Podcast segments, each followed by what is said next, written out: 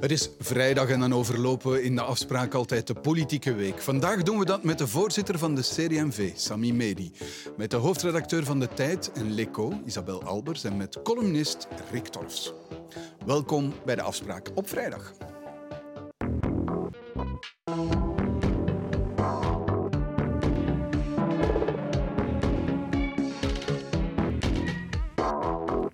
Goedenavond, mevrouw Albers. Conflict bij de Leize sleept aan. Het is lang geleden dat we nog zo'n langdurig uh, sociaal conflict hebben gehad eigenlijk. Hè? Ja, het gaat hard en uh, nog niet meteen liggen. En je ziet aan de ene kant een bedrijf dat heel slecht communiceert, niet of bot communiceert. Aan de andere kant vakbonden die de hakken in het zand zetten en die nu protesteren tegen wat er bij de Leize gebeurt, maar in hun achterhoofd vooral hun eigen macht uh, willen behouden. En ook wel vrezen dat uh, de lijzen misschien wel de eerste in de rij van uh, nog wat supermarkten kunnen zijn die zullen volgen. Want au fond, de lijzen ja, kijkt naar de toekomst en ziet dat hun winkels in eigen beheer, ja, dat die geen toekomstig model meer hebben, dat die op verlies afstevenen, dat die het veel minder goed doen dan die zelfstandige winkels. Ja, die zijn flexibeler, wendbaarder, vriendelijker, zeggen de klanten soms. Uh, open op zondag. Uh, en die hebben een beslissing genomen van kijk, wij gaan in de toekomst uh, heel ons model daarop richten. En het zou de vakbonden um, toch ook er moeten toe aanzetten om ook na te denken over wat de klant wil. En dat heeft de klant wel duidelijk gemaakt, dat die winkels in zelfstandig beheer, dat die eigenlijk meer op hun maat gemaakt zijn. En, en je ziet in de politiek bijvoorbeeld de eigenaardige tendens dat links nu gaat supporteren voor een multinational en um, ja, een, een, het werken voor een lokale KMO bijna bestempeld als sociale hel, wat natuurlijk de wereld op zijn kop is. Sommigen zeggen ook, vooral binnen de vakbonden, dat het de lijzen, de moederbedrijf te doen is om, om de vakbonden te breken, de macht van de vakbonden te breken. Is, is dat een van de redenen van het bedrijf om dit door te voeren? Ja, ik uh, kan uh, helaas niet in het hoofd van Frans Muller kijken en die blijkt ook uit in afwezigheid. Nogmaals, de Leijzen is zelf al een business case aan het schrijven in hoe je zo'n beslissing uh, ja, slecht aanpakt in zaken communicatie. Maar ik denk toch vooral um, dat ze kijken uh, naar de cijfers en naar de toekomst van, van het model dat het meeste kans heeft om het te maken. Want het is een heel competitieve markt, hè, die supermarkten tegen elkaar. Ja. En dat um, het absoluut niet als eerste uh, bedoeling heeft om daar nu de macht van de vakbonden te breken. Oké. Okay. Goed. Goedenavond, Sami Medi. Um, de PS wil de wet Renault, wet Renault die voor collectief ontslag uh, geldt, hier eigenlijk aanpassen zodanig dat je kleine gesplitste onderdelen nog altijd kan samenvoegen en dus die wet Renault dan kan laten gelden. Bijvoorbeeld in dit geval. Vindt u dat een goed idee? Nee, ik denk het niet. Ik denk wat dat uh, minister Dermain vooral in eerste instantie moet doen, is een sociale bemiddelaar aanstellen en ervoor zorgen dat, uh, dat er een dialoog ontstaat. Ik moet zeggen dat ik in dit dossier uh, eens te meer aanvoel waarom dat ik op mijn gemak zit bij een centrumpartij. Er zijn de linkse partijen, Vooruit en PS, die de voorstellen hebben ingediend die mij laten uitschijnen alsof dat zelfstandige halve slavendrijvers zijn en hun personeel slecht behandelen. En anderzijds zijn er mensen die niet begrijpen dat de manier waarop de lijst inderdaad omgaat met zijn personeel, dat dat ook zorgt voor heel wat frustratie. Dus je moet gaan voor bemiddeling, je moet gaan voor dialoog. Ze moeten rond de tafel zitten. En als ze dat zelf niet doen, dan denk ik dat het belangrijk is dat er een bemiddelaar komt die dat werk ook effectief doet. Paul Magnet, voorzitter van de PS, spreekt van wild kapitalisme als het over de lijzen gaat. Gaat u akkoord? Ik, ik, vermoed dat uh, wanneer het regent in Parijs, dat het dan drupt in Charleroi en dat dat voor een stuk wel meespeelt. Ja, en dat dus de sfeer die in Frankrijk heerst op dit moment overslaat uh, naar het Franstalige landsgedeelte. Ik vermoed van wel. Ja, goed. Goedenavond, Rick Torres. Goedenavond. Hebben we hier met een communautair conflict uh, te maken? alleen de situatie al, alle winkels in Vlaanderen op enkele na open, alle winkels in Wallonië op enkele na dicht. Er zit zeker een mentaliteitsverschil in, denk ik. In Vlaanderen ja, zijn er veel zelfstandige KMO's. Ze zijn eigenlijk de motor van onze samenleving voor een groot stuk en uh, geven ook de mentaliteit aan die in een land als, of in een landsdeel als Vlaanderen heerst. In Wallonië ja, komt men eigenlijk uh, uit een tijd met heel grote bedrijven en men kan maar niet wennen aan het kleinschalig initiatief. Je vindt dat bijvoorbeeld vandaag ook terug bij het eh, niet doorgaan van het project Legoland. Dat is op de ja, vroegere locatie van Caterpillar, een terrein van 100 hectare.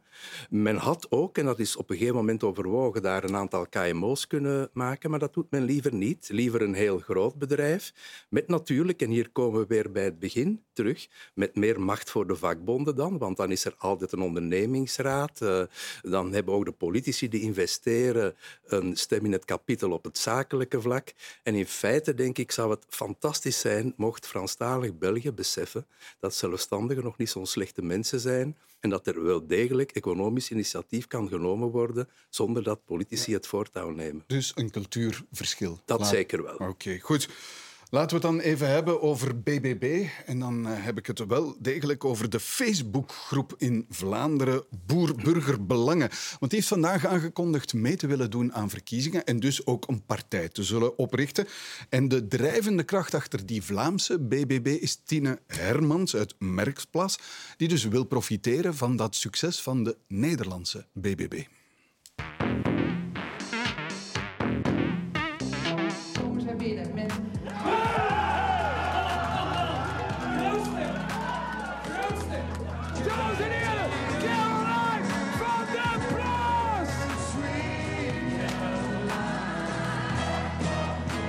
Wij gaan verantwoordelijkheid nemen. Dat is precies de reden waarom wij ooit zijn opgericht. Om ooit gewoon verantwoordelijkheid te nemen en uh, ja, het beleid uh, in Nederland gewoon beter te krijgen. En zeker voor de plattelandsgebieden die gewoon eigenlijk altijd achtergesteld uh, worden op de stad. De knoop is hier moeilijker te ontwarren omdat je hier een unieke combinatie hebt van zeldzame natuurgebieden die zeer stikstofgevoelig zijn aan de ene kant en aan de andere kant intensieve landbouw die heel productief is. Natuur is leuk en natuur moet er zijn, maar economie moet ook een beetje blijven draaien. Hè? En we moeten straks ook allemaal nog wel zorgen dat voor de mensen in heel de maatschappij het eten nog wel een beetje betaalbaar blijft. En daarom richt u nu die boer-burgerbelangen op. Ik zie dat op Facebook als politieke partij. Is dat echt de bedoeling om een politieke partij te worden? Wij zijn ons wel aan het organiseren om die richting uit te evalueren, ja. Om dan ook mee te doen aan de verkiezingen? Dat is de bedoeling. Ja. Ja, meneer Medi, had u dat succes van die Nederlandse BBB verwacht? Ja, absoluut. Ja? Absoluut. Ik herinner mij toen dat wij een, een punt en een breekpunt gemaakt hebben van de gesprekken rond stikstof, dat in het begin heel wat mensen daar lacherig over deden. De CD&V gaat zich een keer eens bezighouden met een paar duizend boeren in Vlaanderen. Is dat nu echt zo belangrijk?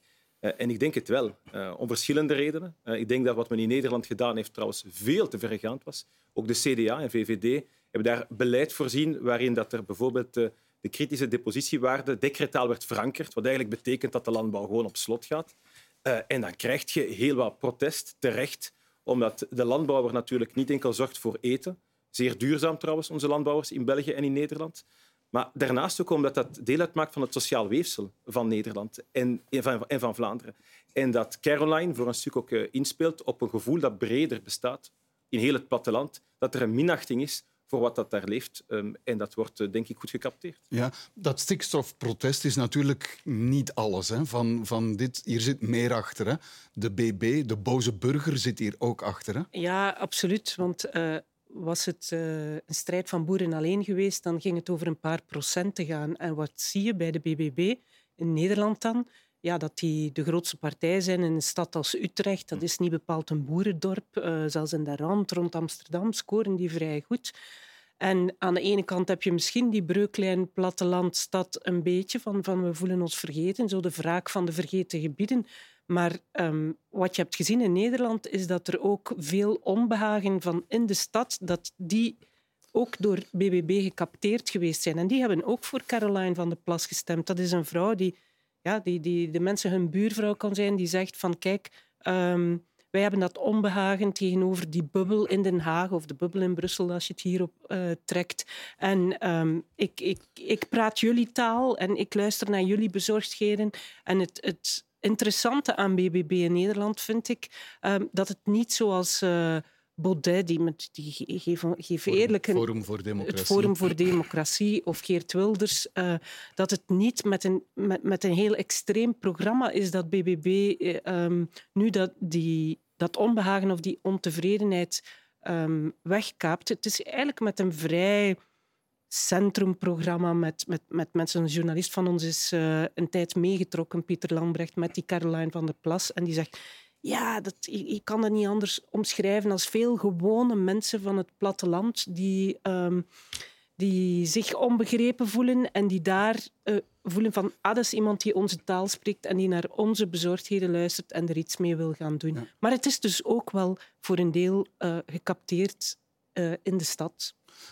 Nog een verschil met, laten we zeggen, Forum voor Democratie of, of PVV, de populisten, is deze partij wil mee besturen, constructief aan de slag. Ja, dat gaat nu nog niet onmiddellijk gebeuren natuurlijk. Toch niet uh, op het nationale vlak, maar ze spelen wel een rol via de Senaat.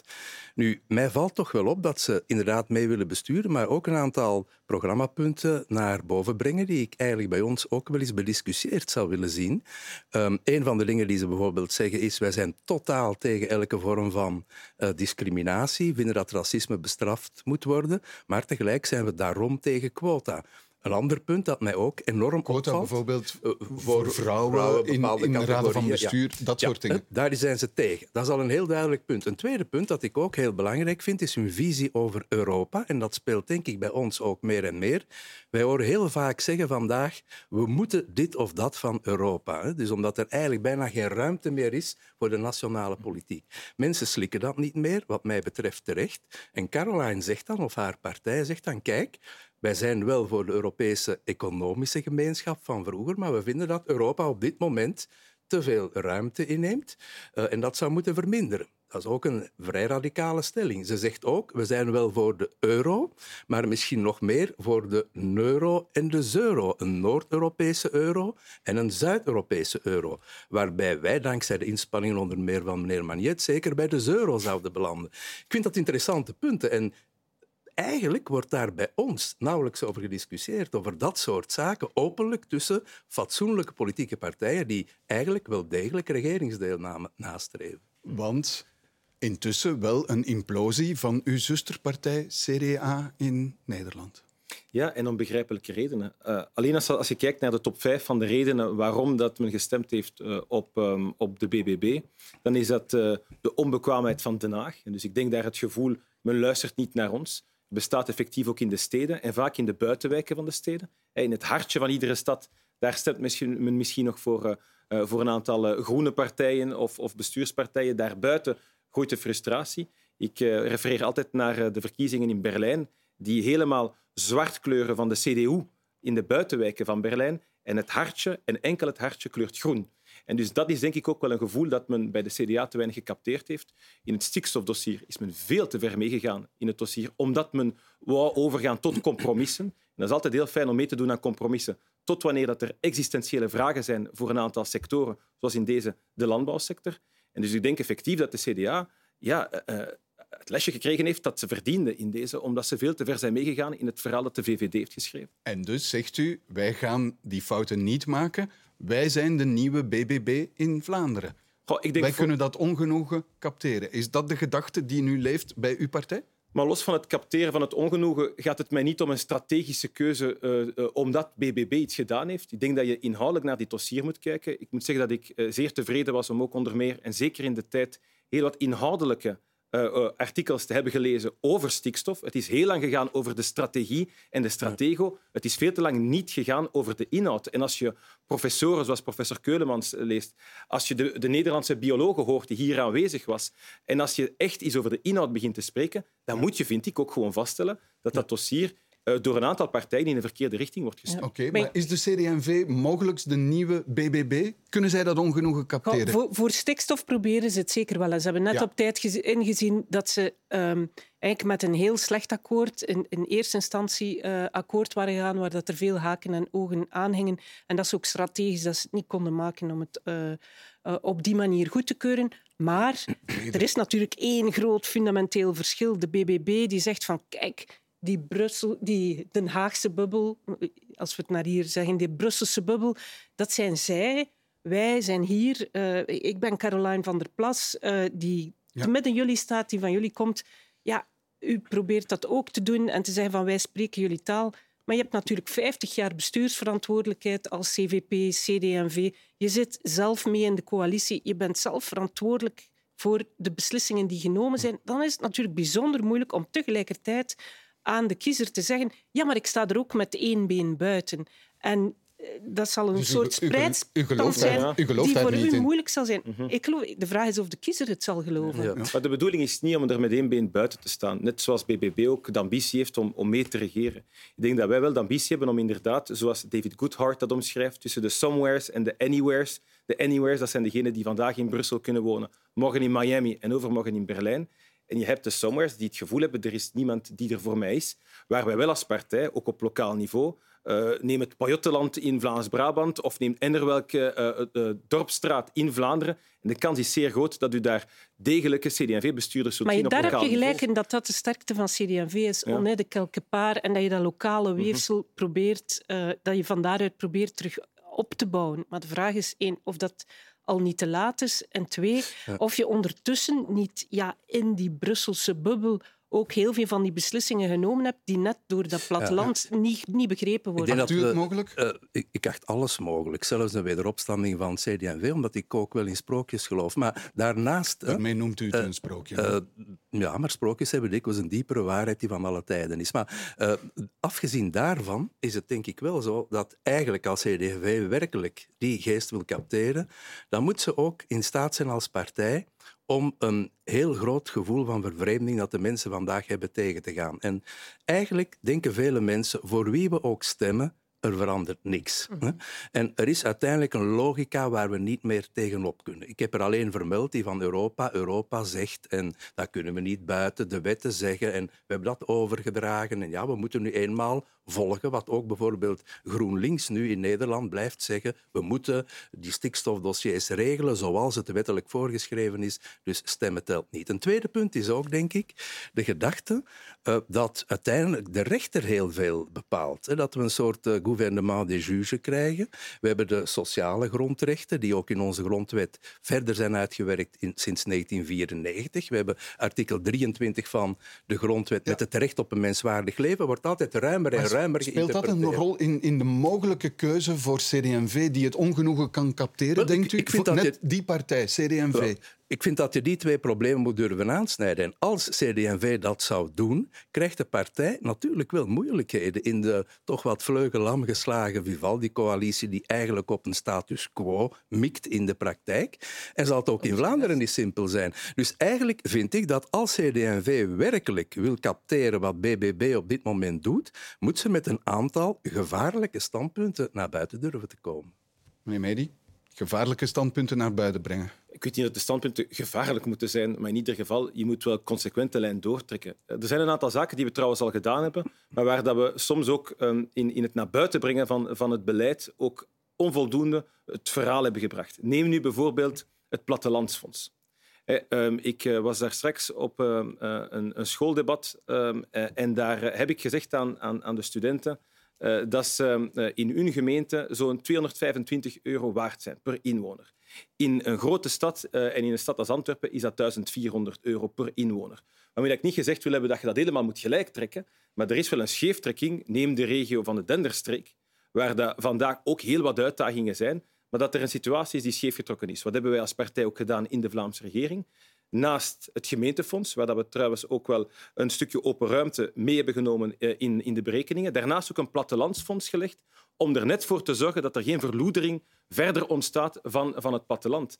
Dat zijn zaken die we mee naar buiten hebben gebracht. Alleen moet je het ook wel op een voldoende deftige manier zien te capteren. En de kiezer ervan te overtuigen. En moet je daarnaast uiteraard ook wel, en dat is misschien het laatste punt, op bepaalde essentiële zaken ook wel je voet tussen de deur zetten en duidelijk maken dat je daar niet verder in kunt gaan. En daar effectief, mea culpa, zijn wij een partij die, gezien onze his- historiek, als grootste partij de waterdragers zijn van een regering die met water komen wanneer anderen met de wijn komen. Terwijl wij vandaag, de partij die we zijn, denk ik ook in de huidige eh, socio-economische en socio-culturele context, ook vooral ook wel onze eigen punten duidelijk moeten zien te maken. Geeft u BBB, dan de Vlaamse beweging, ehm, geeft, die, geeft u die een kans? Goh, de situatie in Vlaanderen is natuurlijk eh, heel anders dan in Nederland. Er is al een, de grootste partij volgens de peiling, een partij in Vlaanderen die ongenoegen capteert. En twee, er is die kiesdrempel van 5%. En het is niet omdat je, hoeveel was het, 10.000 of 12.000 Facebook-likes hebt, dat je dan meteen ook een partij hebt die uit de grond gestampt wordt. Ik denk wel dat als ze effectief opkomen, ja, dat het voor het CD&V apart opkomen uh, geen goed nieuws zal zijn. Uh, er was iemand uh, in landbouwkringen die zei uh, die zei me van ja, ze zullen alle twee moeten opletten dat ze niet hmm. met de kiesdrempel zullen moeten flirten. Uh, wat, wat, wat heeft, want u zat ook met een project samen met Diab Abu Ja. Wat heeft u tegengehouden? Had u in dit gat kunnen springen? Wel eerlijk gezegd, ik heb wat ons tegengehouden heeft. Uh, wij blijven nog altijd uh, aandachtig toekijken aan de zijlijn en wie weet wat er gebeurt. Hè. Dus dat wil ik toch nog altijd zeggen. Dus het zou nog altijd kunnen dat u de nieuwe BBB opricht? Wel, ik, ik uh, ben natuurlijk een ruraal figuur met roots in de Kempen, maar dat volstaat waarschijnlijk niet. Maar ik vind wel dat al die dingen die worden gezegd door de BBB, dat zou ik toch allemaal eens wat nader geanalyseerd willen zien. En daar zou ik ook onze partij, inclusief CD&V, standpunten willen zien innemen. Bijvoorbeeld vraagt BBB een ministerie van Landbouwzaken en zo verder 100 kilometer van Den Haag gelegen om terug tussen het volk te staan. Ik, eventjes, stel dat de beweging, de Vlaamse beweging, u contacteert Zegt u dan, ja, we gaan eens praten?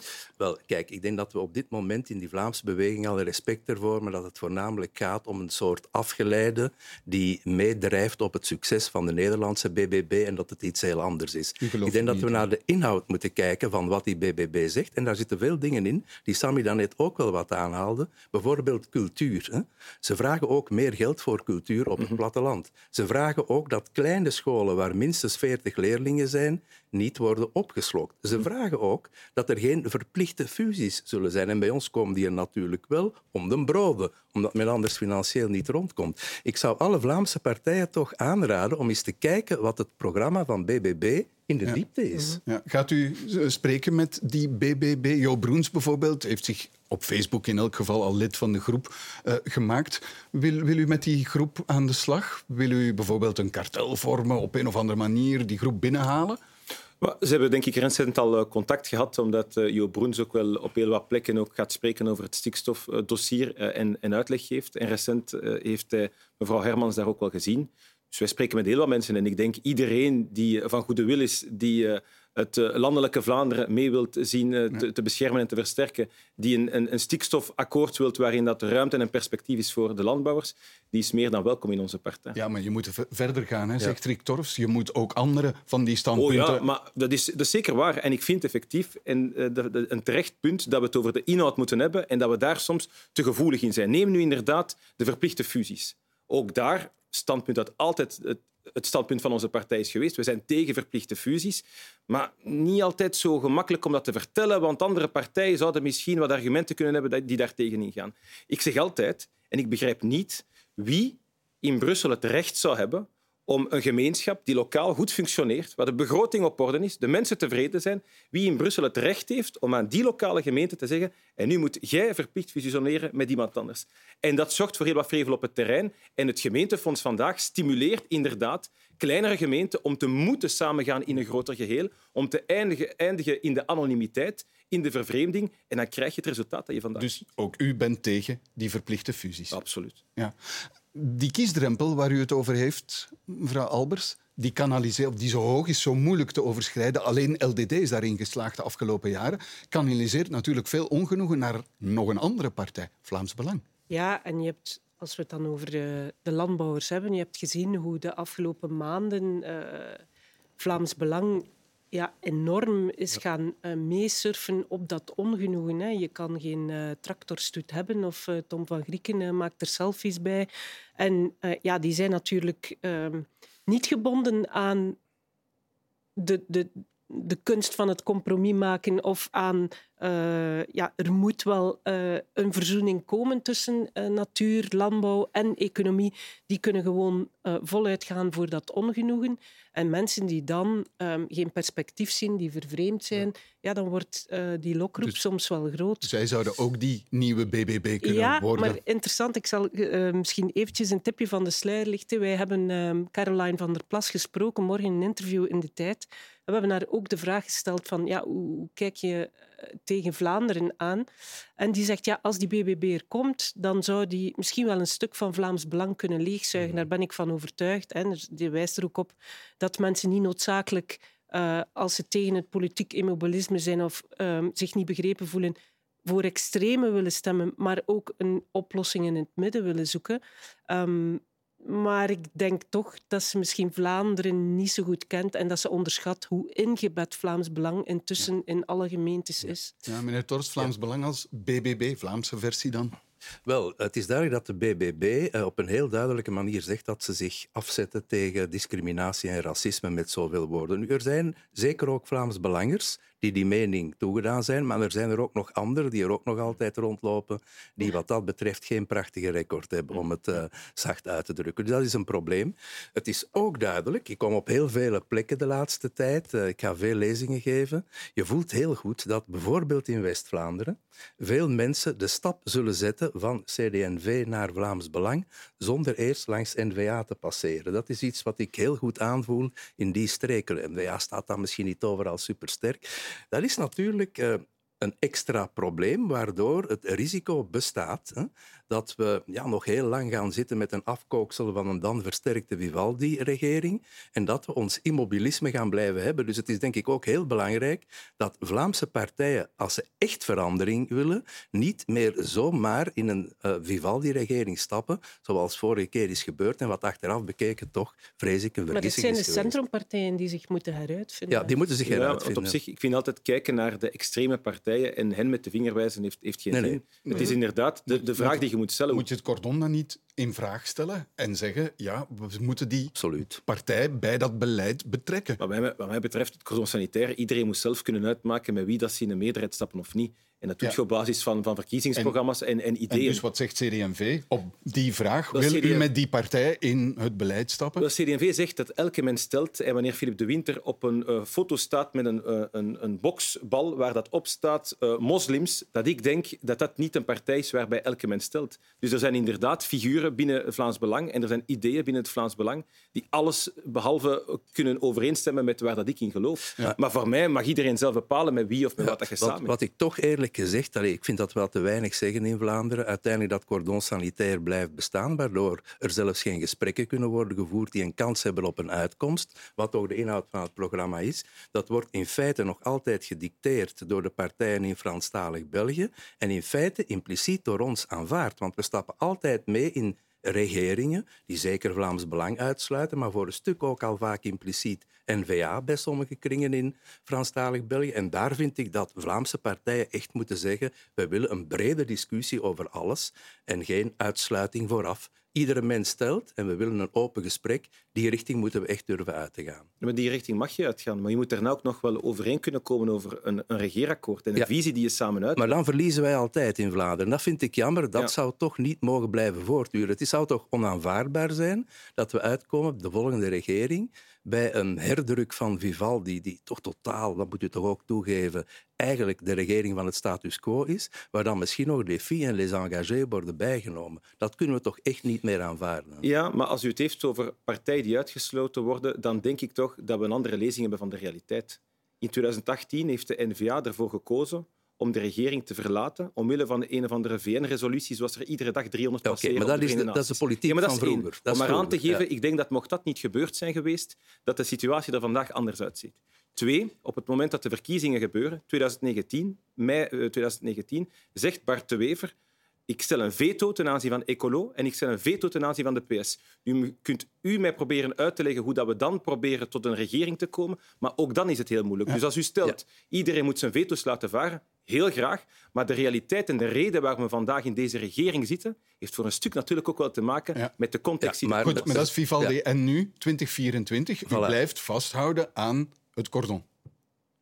Ik, opnieuw, ik herhaal, ik ben niet getrouwd met een cordon sanitair. Iedereen mag zelf uitmaken met wie dat je een regering uit, uh, vormt. Ja. Ik weet alleen dat ik bijvoorbeeld met PvdA niet in een regering kan stappen met een partij die jaagt op mensen die net iets meer geld hebben dan u. En, ik vind ook dat je niet in een regering kunt zitten, wat mij betreft, met een partij die van mening is dat er alleen maar Facebook-advertenties moeten worden geplaatst wanneer iemand met een migratieachtergrond iets verkeerd doet en niet wanneer iemand zonder migratieachtergrond iets verkeerd doet. Vlaams Belang in dit geval. Vlaams Belang in dit geval. En dus dat is mijn mening. Als een andere partij denkt, daar kunnen we wel zoete broodjes mee bakken, maar doe gerust. Maar, maar, dat is een verschil die iedere partij toch voor zichzelf mag Ja, natuurlijk, daar ben ik het volledig mee eens. Maar wat ik wel vind, hè, we hebben nu twee modellen die erg verschillen. Je hebt het Italiaanse model, hè, waarbij ooit D'Alema was een ex-communistisch premier geweest. Nu hebben we iemand uh, met mevrouw Meloni die eerder uit een extreem of toch een radicale rechtse positie komt. In Italië kan dat. Hè? En slaagt men er toch in die uiterste te integreren. In Frankrijk daarentegen zit Macron steeds meer in zijn gesloten fort. Hè? En aan de ene kant wordt uh, Mélenchon uitgesloten, extreem links. Aan de andere kant Le Pen, extreem rechts. En je voelt ook ja, dat Macron zelf ook heel erg wordt gecontesteerd.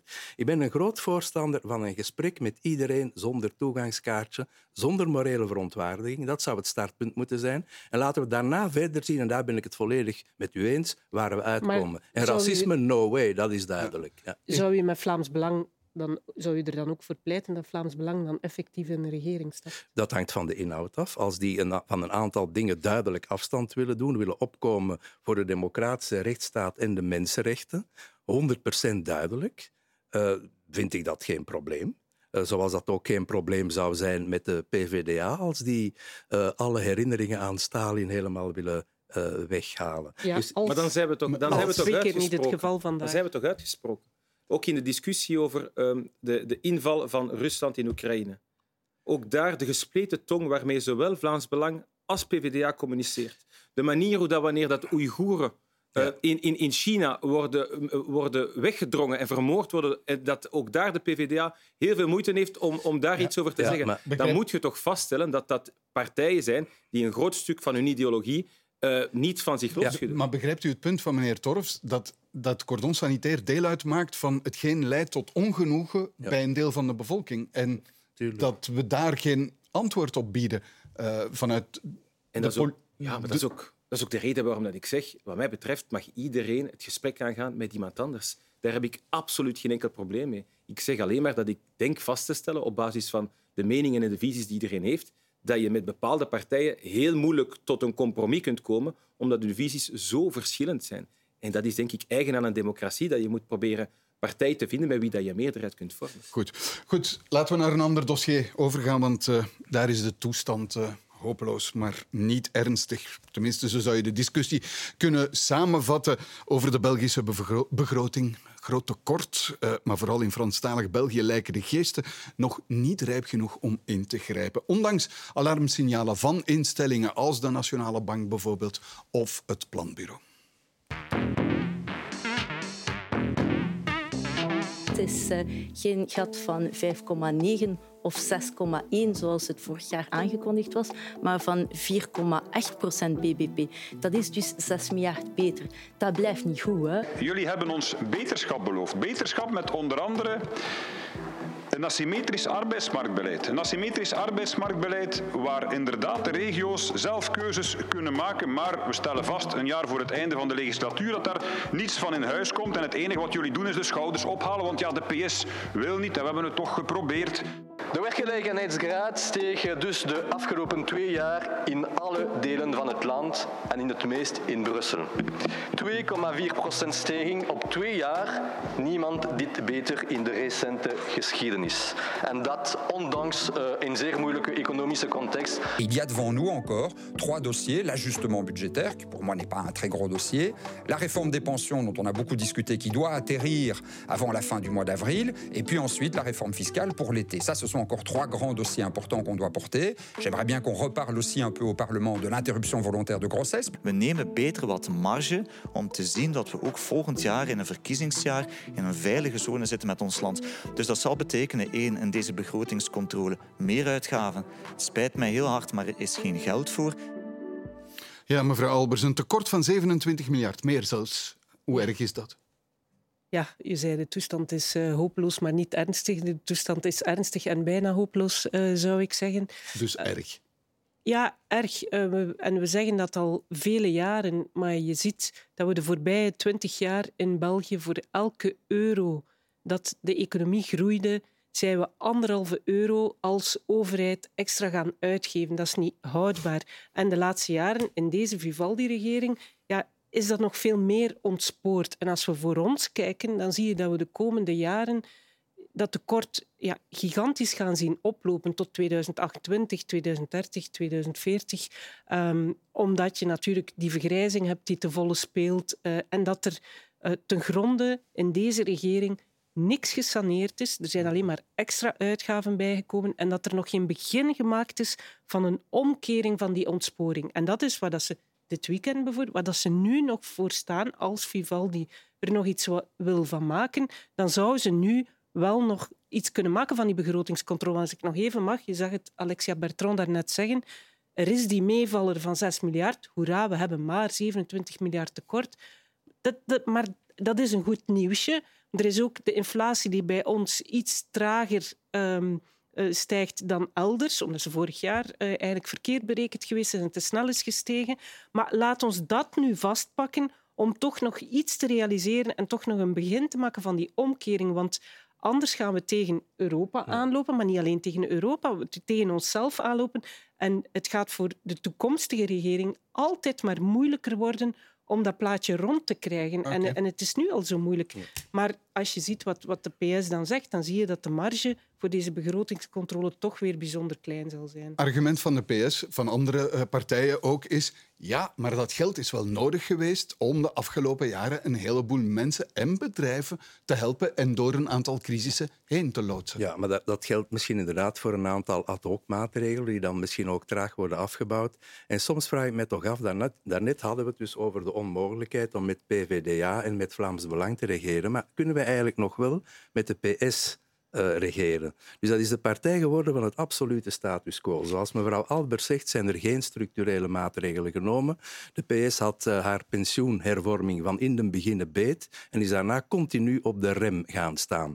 Nu willen ze misschien nog wel iets doen aan de begroting, namelijk door meer belastingen te heffen die dan voornamelijk door Vlamingen moeten worden betaald. Dat is de werkelijkheid. Eigenlijk is dat, vind met, ik niet... Met wie vormen we dan wel nog een regering? Ja, dat weet, ik dus ook niet, dat weet ik dus ook niet. Maar het is toch niet ernstig dat wij de structurele structurele maatregelen die noodzakelijk zijn om ons land op orde te krijgen, die destijds in Nederland en Duitsland, onder leiding ook van sociaal-democratische premiers, lang geleden al, zoals Kok en Schreuder en zo, zijn tot stand gekomen, dat wij die weigeren gewoon weigeren zelfs in de praktijk te overwegen. Ik, ik, blijf... Nog een lichtpunt. Pierre-Yves Dermagne zegt hoogste werkgelegenheidsgraad in jaren. 72, 3 procent. We hebben nog nooit zoveel mensen aan het werk gezet. Ja, en um, hoera, hoera. Het is een lichtpuntje, maar ik wil ook niet negatief om negatief te doen. Um, de realiteit is dat we nog meer achterhinken mm uh, als we een Europese vergelijking maken en dat het voor een groot stuk een inhaalbeweging is. En als je achterliggend kijkt, ja, dan zie je dat Wallonië heel lichtjes stijgt, dat Vlaanderen het zeer goed doet en Brussel inderdaad uh, is het ook iets beter aan het doen. Maar dat, het is absoluut niet genoeg, want uh, men rekent volledig op die activering om ook heel veel andere maatregelen, pensioen, uh, betaald te krijgen. En die activering gaat niet snel genoeg. En is wel zeker niet het gevolg van uh, een beleid dat aangepast is. Streng rapport ehm, van de regering waar u deel van uitmaakt, de Vivaldi-regering. Ja, maar ik denk ook terecht. Ik denk wel wat betreft het beschermen van de koopkracht van mensen, dat we daar op het Europese niveau ook bij de beste leerlingen zijn. Maar dat is uh, inderdaad de injectie die je op korte termijn mm. doet. Daar moet ook wel iets structureels tegenover staan. Ja. En, en, en, inderdaad, je kunt je de vraag stellen met welke uh, Franstalige partij en inderdaad of dat je met de PS in staat bent om tot die grote hervormingen te komen. Mijn lezing van de zaak is wel... Wat is uw antwoord? Want u stelt de vraag. Wat is het antwoord? Kan u met de PS nog tot hervormingen komen die deze situatie kunnen aanpakken? Wel, mijn lezing van de zaak is dat volgens mij de PS voor een groot stuk uh, een aantal hervormingen pas wenst te doen nadat er verkiezingen zijn geweest. En dat men dus uh, vandaag met PTB die uh, in de nek blaast met de, de Fransen, waar dat het ook heel veel spel is, heel bang zijn om een aantal hervormingen te doen. Alleen is mijn lezing daar ook wel dat als men vandaag niets doet, dat men de situatie alleen maar erger maakt en er binnen een jaar of twee jaar alleen maar, maar slechter voor net, net op basis van het vorige gesprek komen we tot de conclusie, ja, PTB niet, Vlaams Belang niet.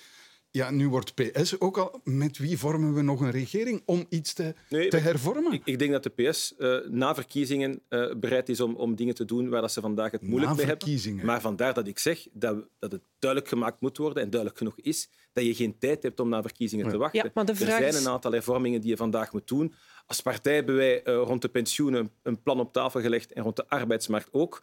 Op ons eigen departement hebben we in ieder geval alles in het werk gesteld om daar een realistisch, haalbaar plan op tafel te leggen waar mensen die werken netto meer overhouden met de fiscale hervormingsplannen van Vincent van Peter. Dat, dat weet ik, maar de PS zegt gewoon nee. We, we, we hervormen pensioen nauwelijks. Ja, maar, Eh, maar de andere partijen hebben ze toch ook in een, in een zetel gezet. En ja, misschien kan je helemaal niet, niet met de PS hervormen. Ik weet niet of we zo pessimistisch moeten zijn, maar neem nu die pensioenhervorming. In het begin van de legislatuur heeft de PS gezegd van ah, hoera, heeft de PS er kunnen doordrukken van ja, we gaan die minimumpensioenen verhogen. Ik denk terecht, als je kijkt naar de minimumpensioenen in België, waren die heel, heel laag.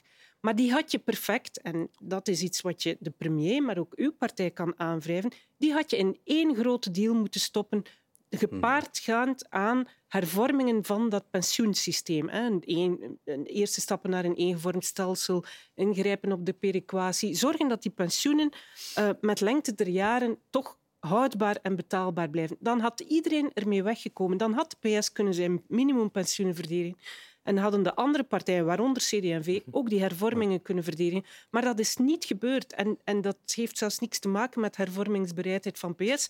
Ik vind dat ja, jammer dat Vivaldi dat daar zo heeft laten liggen. Er is ook een onmogelijkheid, heb ik het gevoel, ehm, voor deze regering en voor het beleid in België in het algemeen om terug te plooien op de kerntaken. Als je ziet hoeveel subsidies er bijvoorbeeld worden uitgereikt in België tegenover andere landen, is dat een veel groter percentage.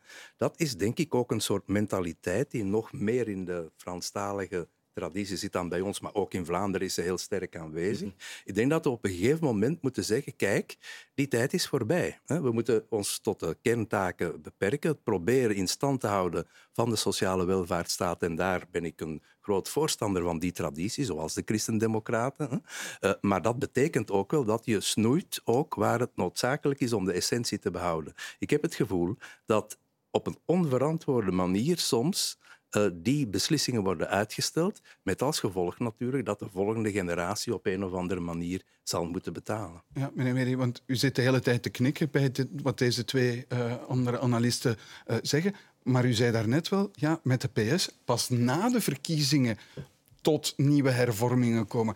Dat betekent anderhalf jaar dat we eigenlijk leidzaam toezien hoe de PS weigert hervormingen door te voeren. Ja, maar laat me duidelijk zijn. Ik heb gezegd dat als de PS het helemaal alleen zou kunnen beslissen, dat we pas na verkiezingen iets doen. Wat leidt tot een collectieve verarming van de samenleving, waar ik van hoop dat socialistische partijen dat toch proberen tegen te gaan. En dus het is van belang dat we daar met deze regering ook nu rond de pensioenen, rond de fiscaliteit stappen in zetten. Ik heb niet gezegd dat er niks zal gebeuren. Ik zeg de, Ja? de, de natte droom van de PS is dat er niks gebeurt. En dat we pas na verkiezingen... Doen. Dermagne zegt, het laatste nieuws vandaag, besparen. Waar besparen? Nergens besparen. Ja. Ik bedoel, dat zijn dan toch de signalen die je daar krijgt. Zelfs zich letterlijk belastingen heffen om de tekorten weg te werken, zegt hij zelfs letterlijk. Zijn dat de hervormingen die u wenst? Nee, alles behalve natuurlijk. Maar dat zijn de, de, de communicatiepraatjes die, eh, die mensen houden voor de achterban. Ik kan alleen maar hopen dat men aan de regeringstafel wel wat bereidheid toont om, om, om stappen te zetten. Rond de pensioenen hebben wij zes maanden geleden al gezegd dit zal afgestraft worden door Europa. Het bleek zo te zijn. En vandaag is eh, de derde zit. En is het eh, eh, van belang dat ook wel bij de PS en bij de socialisten men beseft dat als je de pensioenen wilt redden voor de toekomstige generaties, dat je stappen gaat moeten zetten. En die, die eh, gesprekken die lopen op dit moment volop. Maar, maar het lijkt wel alsof de CD&V er machteloos bij zit en die hervormingen niet kan afdwingen. Ja, maar een aantal van de hervormingen die we zelf als partij ook wel moeten realiseren, daar proberen we ook zelf voor te zorgen. De bestuurlijke handhaving waar Annelies Verlinde voor heeft gezorgd. Het migratiewetboek waar Nicole de Moor mee bezig is. De fiscale hervorming, die ook volledig niet enkel de blauwdruk zoals in het regeerakkoord stond, afgewerkt is geweest, met heel veel lovende commentaren van heel veel experten. En dan ook de eerste fase, die niet in het regeerakkoord stond, maar die we wel al willen uitwerken om mensen meer netto te geven, waar ook al heel veel lovende commentatoren, commentaren op zijn gekomen. Dus die stappen die zetten we als partij zelf ook wel. En we hebben ook een aantal maanden geleden gezegd, stop met te saucissoneren, want dan eindig je inderdaad met een cadeautje voor de ene en geen cadeau meer voor de rest. En zorg ervoor dat je tot een globaal plan komt om iedereen mee te krijgen in een, in een grondige Ja, vorm. u zegt bilan, migratie. Je kan niet zeggen dat op dit moment migratie een succesdossier is. Hè? Nee, maar zoals we het daar straks al hadden over af en toe wat, water, wat, wat vuurtjes te blussen, moet je ervoor zorgen dat je aan grondige hervormingen doet. En op migratie ook heb je het werk op de korte termijn en op de lange termijn. Vier legislaturen lang hebben staatssecretarissen gezegd we gaan een nieuw migratiewetboek schrijven.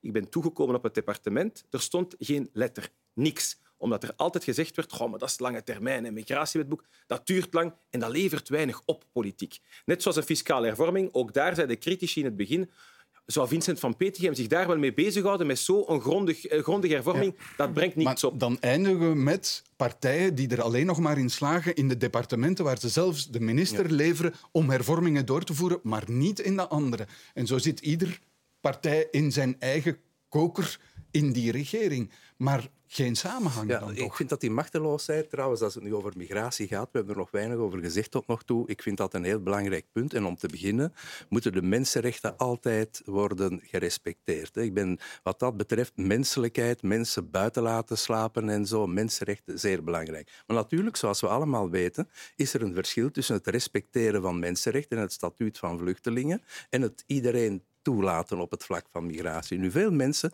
hebben ook de indruk dat onze huidige overheden dat niet aankunnen. Dat ze wel een migratiepolitiek zouden willen voeren, maar er niet in slagen. En dat draagt ook mee bij, samen met andere dingen, het moed van Europa en le gouvernement des juges en zo, tot een gevoel van machteloosheid. En dat zou minstens moeten uitgesproken en bediscussieerd worden. Nu hebben we de indruk dat de grote problemen zijn ja, een status quo behouden op het vlak van, van, van pensioenen en niet te veel besparen en dat daar de mensen mee bezig zijn, terwijl ze duidelijk wel bezorgd zijn om een uit de hand lopende begroting, een migratie waar we geen heel duidelijke politiek kunnen invoeren, het moed van Europa waardoor het stemmen minder belangrijk wordt. Eigenlijk denk ik, is het denk ik van groot belang om eens op een rij te zetten wat nu de punten zijn die echt leven bij heel grote delen van de bevolking, niet bij iedereen, en daar ook moedig voor op te komen, ook tegen de meerderheid aan, het, aan de andere kant van de taalgrens in, ook in hun voordeel op termijn. Migratie is natuurlijk veel breder dan België. Maar ook ja, niet de illusie toch- creëren maar ook- ook dat je het in een eh, handomdraai kan oplossen. Ziet u nog Absoluut niet. sociaal-economische hervormingen mogelijk eh, in dat anderhalf jaar dat ons nog rest? Ik denk dat er nog een paar muizenstapjes gaan komen. Eh, die zijn misschien eh, beter eh, dan niks, maar ik zie geen grote hervormingen meer gebeuren. En het is doodjammer, eh, want ze hebben nog een jaar om zich te bewijzen. Ehm, en dan denk je toch, ja, beste PS, als je het niet met deze Vlaamse re- regering, met deze Vlaamse partijen, excuseer, aan tafel gaat doen, op wie reken je dan om de volgende keer wel eh, hervorming te doen of te gaan besturen? Maar ik zie het met de beste wil van de wereld niet gebeuren dat hier nu nog de grote hervormingen gaan gebeuren. En opvallend, de voorzitter van de PS noemt drie grote sociaal-economische hervormingen en voegt er meteen in één zin aan toe: ja, ja, maar we gaan die abortuswetgeving in het parlement ook wijzigen. Bent u bereid, want uw voorganger, Joachim Koen, stond daar heel sterk op de rem. Wat is uw standpunt? Bent u bereid om die hervormingen door te voeren rond de abortuswetgeving? Meneer Magnet heeft alleen maar gezegd dat eh, het dossier in het parlement bediscussieerd zal worden. En dat is ook wat onder regeringspartijen is afgesproken geweest. Er is een multidisciplinair onderzoek.